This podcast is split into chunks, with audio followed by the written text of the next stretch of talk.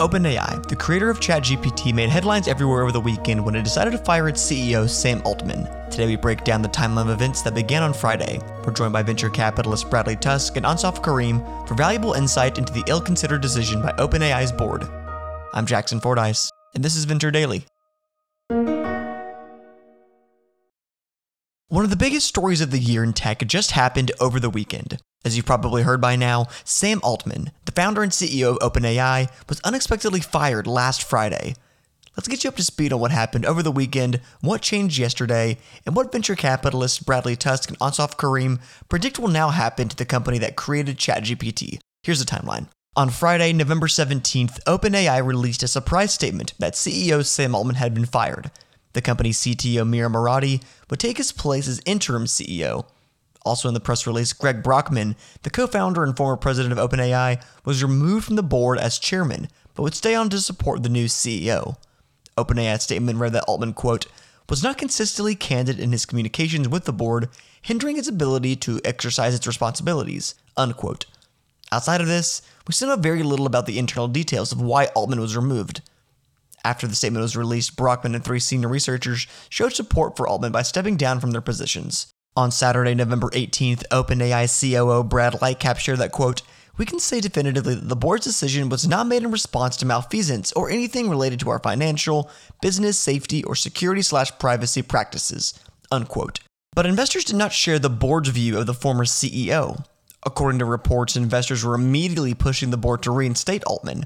The pressure appeared to have an effect, as only one day after the firing announcement, the board changed its mind and agreed, in principle, to bring Altman and Brockman back to the company. This is at least according to a report from The Verge. Then on Sunday, November 19th, Altman received even more support from OpenAI employees. Bloomberg reported that COO Lightcap and now interim CEO Murati were also pushing the board to reinstate Altman. But the board apparently changed its mind and refused, instead deciding to appoint its third CEO in three days. Emmett Shear, former CEO of Twitch, was chosen to be the company's new interim CEO, replacing Murati. OpenAI employees strongly opposed the board's decision. By Monday morning, almost the entire OpenAI staff had signed a letter indicating that they'd be willing to quit and join Altman wherever he may land, according to New York Times sources who claim to have read the letter. As of last night, reports are that close to 650 of OpenAI's 700 employees have signed the letter. Also yesterday, Microsoft, who owns a 49% stake in OpenAI, quickly moved to hire Altman, Brockman, and other OpenAI employees who left. Microsoft announced Altman would be joining the company to lead a new AI research team. The OpenAI board has now publicly admitted to regretting its decision to axe Sam Altman. Board member Ilya Sutskever, the co-founder and chief scientist of OpenAI, tweeted yesterday, quote, I deeply regret my participation in the board's actions. I never intended to harm OpenAI. For how venture capitalists are reacting to this developing story, I spoke with Bradley Tusk. Hi, I'm Bradley Tusk. I'm the CEO of Tusk Venture Partners. I also spoke with Ansaf Kareem. Great. Hey, Jackson. This is Ansaf Kareem. I'm the founding and managing partner of Latitude Capital. Ansaf, we know very little about why Sam Altman was fired, past the one public statement we got from the OpenAI board that says Altman was, quote, not consistently candid in his communications with the board. Do you have any insight into why Sam Altman was actually fired as CEO of OpenAI? Look, I think given the way this played out so publicly over the last two days, many would have imagined that the board would have shared more information publicly on their rationale for the firing and their moves, especially given that the language you just quoted, you know, seemed to imply something potentially a little bit more serious. However, that didn't happen and has only left a lot of room for people to conjecture. I, I think there are a few data points out there that are interesting to potentially read into. You know, one, Microsoft didn't seem to hesitate to bring Sam back on, um, and thus would have likely attempted to find out if there was something more you know, nefarious happening that they didn't agree to, especially as a public company, before bringing him to join Microsoft. So I think that's one interesting read. I think the second one is that the co-founder Ilya, um, you know, has now publicly stated that he would like Sam back and that the board misstepped, which could have just been a result of looking to save the company given the public backlash we've seen over the last couple of days, but also might be an indication that the reason for firing may have not been material enough to counterbalance all of that. And then three, you know, all the followership we're seeing right now around Sam publicly on Twitter, et cetera, seems to indicate that he had pretty broad support within the organization.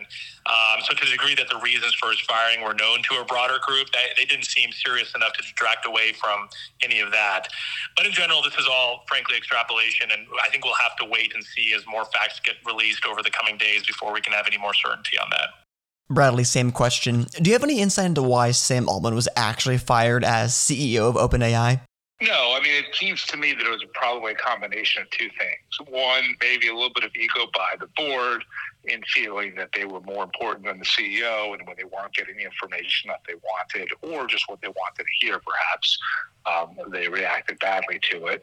But the other, and this is why their structure proved to be so problematic, is their incentives and Altman's incentives were completely misaligned, right? Altman's incentives were along those of the investors and the shareholders and the employees, which is what a CEO should be. It's also what the board should be. But in this case, because they had the unusual structure of a nonprofit board and four of the six board members having no equity in the company at all, um, what they cared about was very different than what everyone else cared about.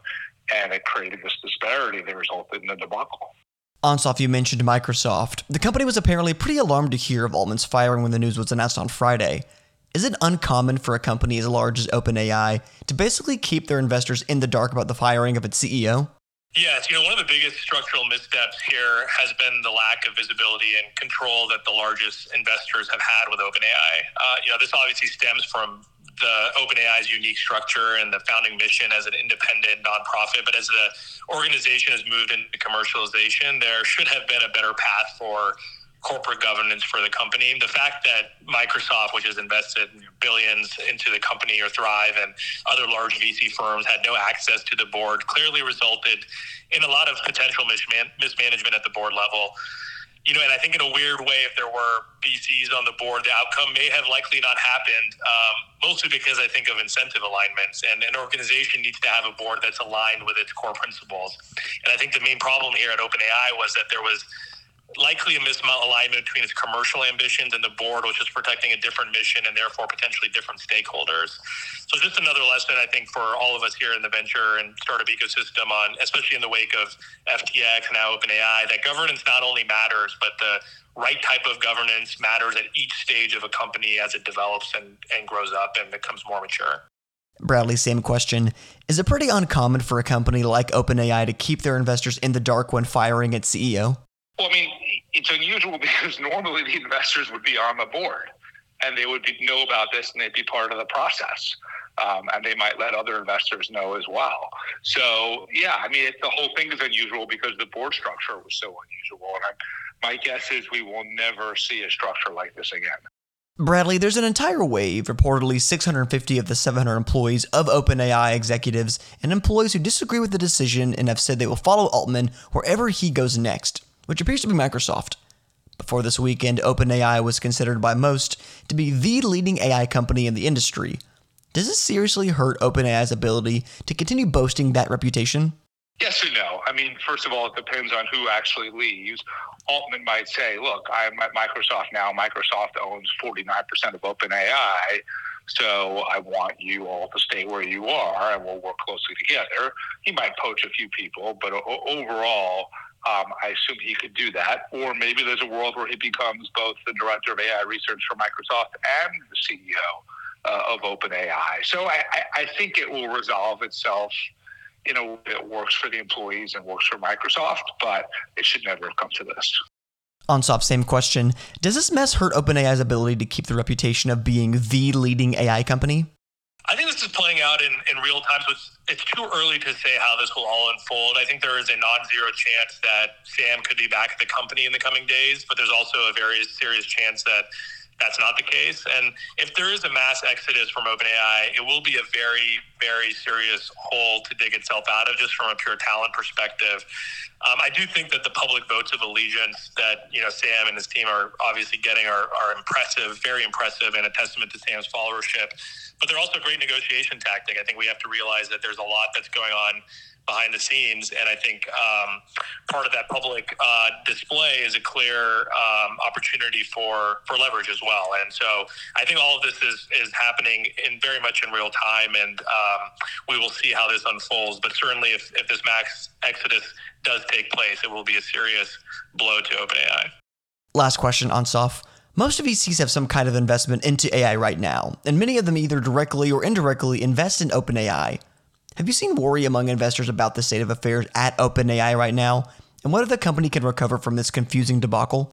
I think the one silver lining in this whole saga has been the reaffirming need for a multiplayer universe in AI at the moment. I think the more large players investing and building behind foundational AI research will only benefit U.S. competitiveness at large and for the startup ecosystem and founders in the ecosystem. I think it's clear that OpenAI has so far been leading the charge on commercializing and building access for the startup ecosystem and the investor and founder community obviously wants that to continue. So the risk of OpenAI stumbling on that is real and nothing that we you know are rooting for by any means. I think that you know, however, there will be the more choice there will be for startups, founders to be building on in terms of infrastructure will only be a positive boon for the ecosystem. And I think, you know, net net, uh, creating more pressure to become more agnostic with regards to our architecture on the core underlying LLMs will also be a net positive for the way a lot of these companies function in the future. So, short answer, I don't think there's a lot of concern. I think it will be a net benefit for, for everyone as this continues to unfold. Same question, Bradley. Are investors worried about the state of affairs at OpenAI right now and whether the company can recover from this debacle? Yeah, not not not really. Only because it's such a bizarre situation and it's so unique, and it seems like it's so likely to get restored to how it should be. That, that I think it's more morbid fascination at the moment than anything else. Um, but look, if OpenAI AI truly were hurt by this, if they couldn't function the way they're supposed to, then everyone else's whose investments um, rely upon ChatGPT and OpenAI to function properly, um, that might become a concern. So I think because it's likely to all work out fine, no one seems particularly worried about it right now. But if it takes a different direction, it could be a problem.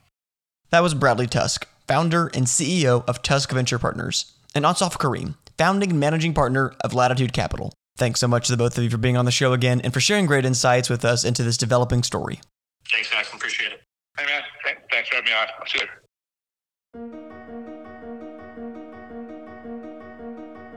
Thanks for tuning in to Venture Daily. Today's show is produced by Josiah Simons and Jackson Fordyce. Our theme song was created by Benjamin Cook. If you liked today's episode, please give us an honest review wherever you get your podcasts. I'll see y'all tomorrow morning.